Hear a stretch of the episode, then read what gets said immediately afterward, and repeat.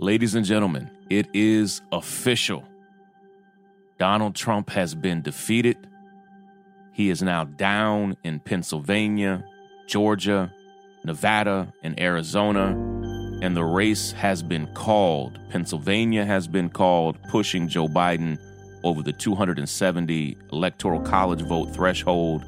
He is now the president elect of the United States, An extra team of Secret Service agents have literally been dispatched to his home to protect him in light of this announcement. And I want to let us know that because of really hard lessons that we've learned in the past about how we have to push Democrats to do right by us, today needs to be the first day that we pivot to making sure that Joe Biden and Kamala Harris and the Democratic Party do right by all of us who elected them. This is Shaun King, and you are listening to The, the, the breakdown. The, the, the, the breakdown. The, the, the, the breakdown.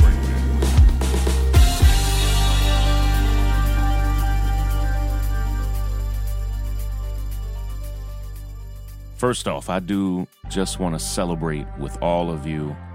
I know many of us, particularly my listeners and the audience of the breakdown, I know we're not huge Joe Biden fans. I, I have been an opponent of Joe Biden for a very long time, and it was it was literally uh, even difficult for me to get over myself uh, when he became the nominee. But I really, in a lot of ways, followed the lead of Bernie Sanders, who was able to put aside his own feelings, his own policy differences. And Bernie did more campaign events for Joe Biden than any other major figure in the country.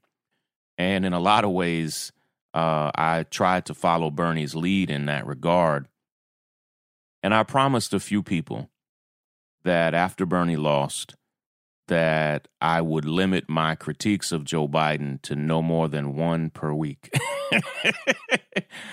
it was so hard because there are so many critiques and I didn't I didn't want to cause any damage to his candidacy. And um, my primary priority was defeating Donald Trump. And even when I voted uh, this past Sunday I voted early here in New York I really saw my vote as a vote against Donald Trump.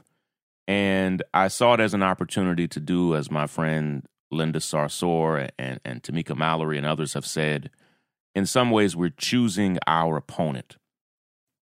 Do we want to be fighting Donald Trump for racial justice, for economic equality, or do we want to be fighting Joe Biden for these things? Do we want to be fighting against an opponent that uh, installed a Muslim ban, or do we want to be fighting against an opponent who said he would repeal that thing on the first day he's in office? And in a lot of ways, we we are choosing Joe Biden to be our opponent, and I don't mean that in that we are literally running against him, but the fight for racial justice, the fight for deep systemic change, it begins now, and we must begin doing everything within our power to communicate to Joe Biden, to, to Kamala Harris to this administration that we want say in who they pick to the cabinet, and they damn sure better allow Stacey Abrams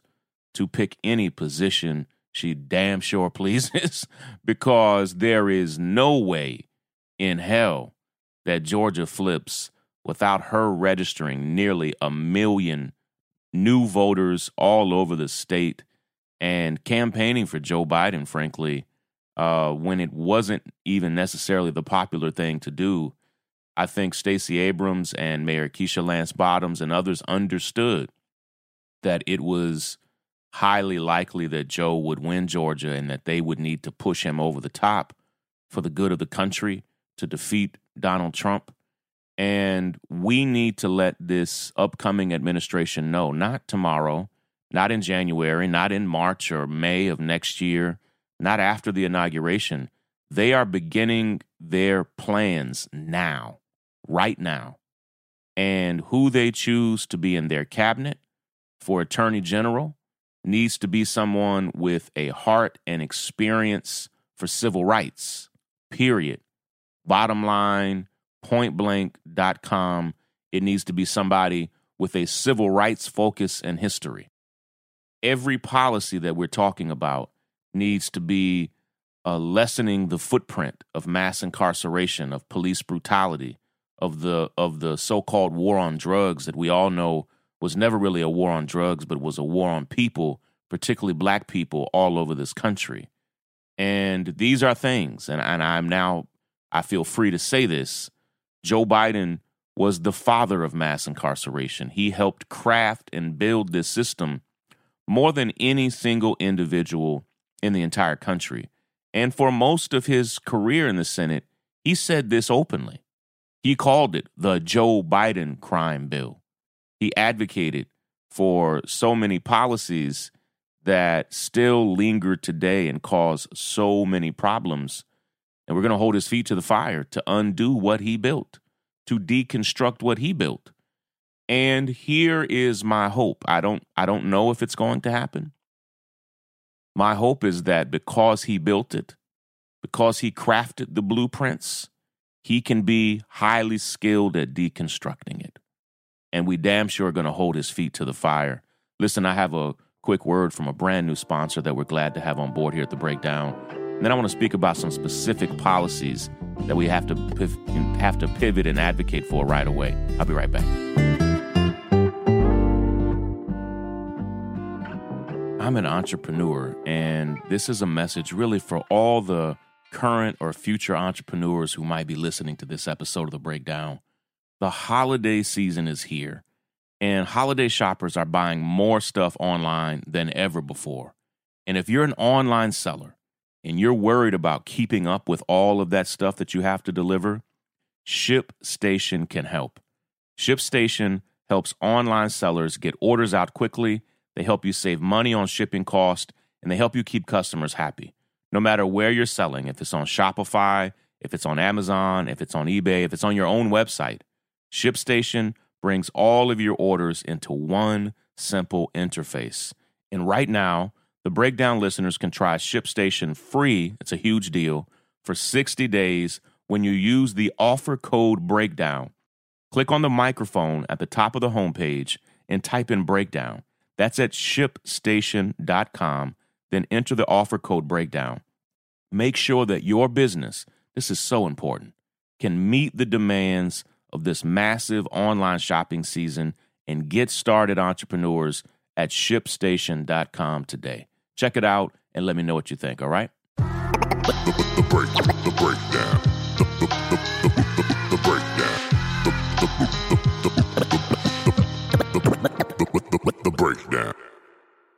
As many of you know, if you follow any of the work that I do to try to elect district attorney candidates all over the country, most of most of what we know about injustice is super local. Police brutality happens in cities and people are typically killed by police by their local police department or local sheriff's office. They are People are rarely killed by the FBI or federal agents. It does happen, but it's rare. Almost 95% of all people who are incarcerated are incarcerated in local jails, state prisons. Now, we do, of course, now have ICE detention centers, federal prisons, and those are real as well. But so much of what we know about the justice system happens on the local level. But I need to teach for a moment, if you don't mind. The President of the United States and the power of the White House sets so much of the agenda for local jurisdictions. And not only that, there's something incredibly powerful that Joe Biden, in part, helped to craft and build. During the era of the early 1990s, when Joe Biden wrote the crime bill, he helped craft legislation that said if police departments and local jails and prisons if they do A, B, and C, we will then give them federal money. Well, police departments and prisons, they rely on that federal money. So they started agreeing, saying, oh, yeah, we'll do A, we'll do B, we'll do C. Just please send us the federal money and we'll do it. And that then gave a lot of oversight and, and bargaining power to the federal government. And the Obama administration tried to wield that in some smarter ways to say, hey, we are now forcing you into certain policy agreements with us as long as you expect to receive any federal support. There are lots of ways that the federal government, starting at the White House, can influence policy in local police departments, jails, and prisons. They can also begin with immediately decriminalizing cannabis and marijuana on the federal level. It is still a crime.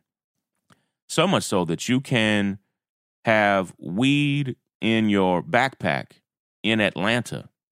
But if you then take it into the Atlanta airport, which becomes like a federal workspace, you've now committed a crime. And uh, drug sniffing dogs and others and police may arrest you right there because flying it in and carrying it in in a federal space is still a crime. In spite of the reality that it's been decriminalized and legalized all over the country it remains a banned drug on every federal list.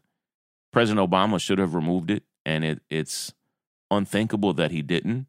But in the 4 years since the the logic and thinking on this even in moderate democratic circles and Joe Biden is a moderate democrat um, it's changed. And what I know though is he's going to be have he's going to have to be pushed to do this. He's going to have to be pushed to fight for a $15 minimum wage. Even though he campaigned on it, he's going to have he is going to have to be pushed for that. Period. Any appointment, any policy, he is not going to default to advocating for the most progressive positions. And we have to force him to do right by us on climate change and addressing the climate crisis, on uh, on not just who he will appoint to attorney general, but as the head of the civil rights division, on who he appoints as secretary of state, on who he appoints to head the CDC, on who he appoints to oversee the Treasury, uh, the, the the Labor Department, the State Department all of these things matter. And if nothing else, Joe Biden, who served eight years in the White House as vice president to our nation's first black president, and nearly 35 years in the federal government as a United States Senator, he knows how these systems operate. So he never has an excuse to play dumb. We have to force him to do right by us.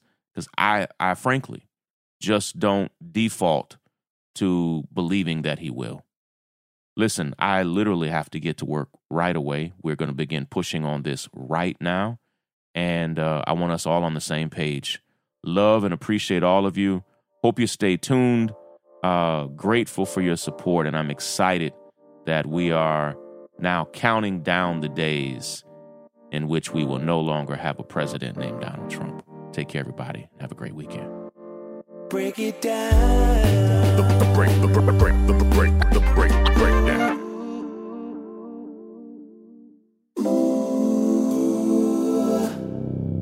It's the pathway to freedom. Leading to the North Star. Hey, my name is Brandon Janice, and I'm the host of Sick Empire, a brand new podcast brought to you by the North Star. On Sick Empire, I interview New Yorkers who, in different ways, fight on the front lines for change in the city during the coronavirus pandemic. Please listen to hear a unique mix of stories from essential workers, small business owners, artists, and elected officials who are all experiencing the chaos of COVID in their own ways. Listen to Sick Empire on all streaming platforms. And you can support the show and any of our other podcasts by heading over to thenorthstar.com and becoming a member.